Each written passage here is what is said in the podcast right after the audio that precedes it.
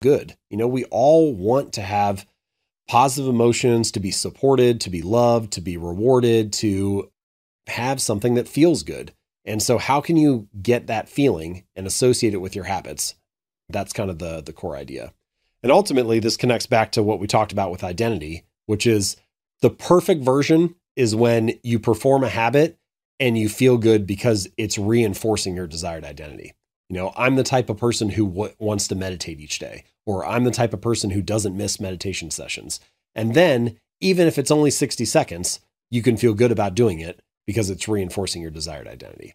So that's kind of a quick uh, case study on how to apply the ideas. Yeah, totally. And as you're speaking, I'm thinking about all these other questions and how you could phrase the I'm the type of person who looks forward to meditating right? Like, how do you make that a true statement? Mm. And it actually brought me back to San Francisco many, many, many years ago before I took my first meditation training and so on and so forth.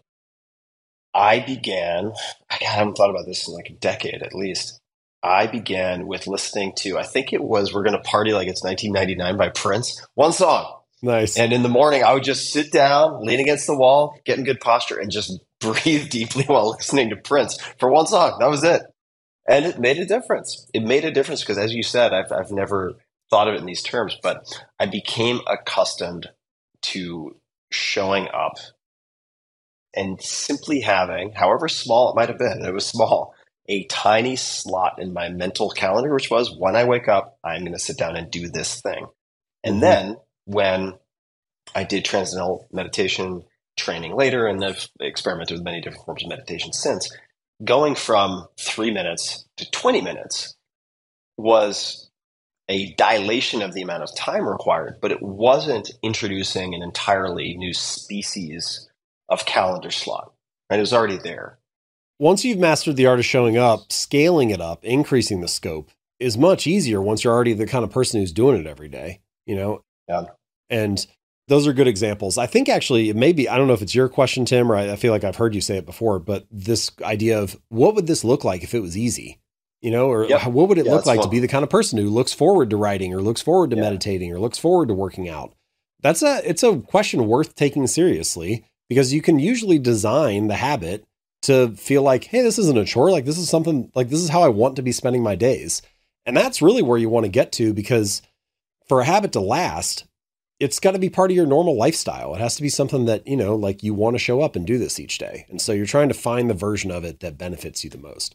Yeah. What would this look like or what might this look like if it were easy is a question I ask myself all the time. And I think part of the reason for that is that I've, for most of my life, prided myself on having high pain tolerance, being able to do the hard things in the service mm. of the long term.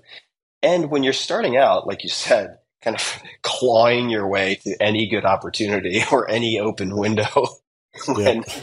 you're just kind of slipping back on the mud slope of, of establishing any type of modicum of success. Yeah, you're opening windows that are closed. Yeah, People exactly. are like, that was locked. And you're like, not anymore. Clawing like a raccoon at the window trying to figure out the lock.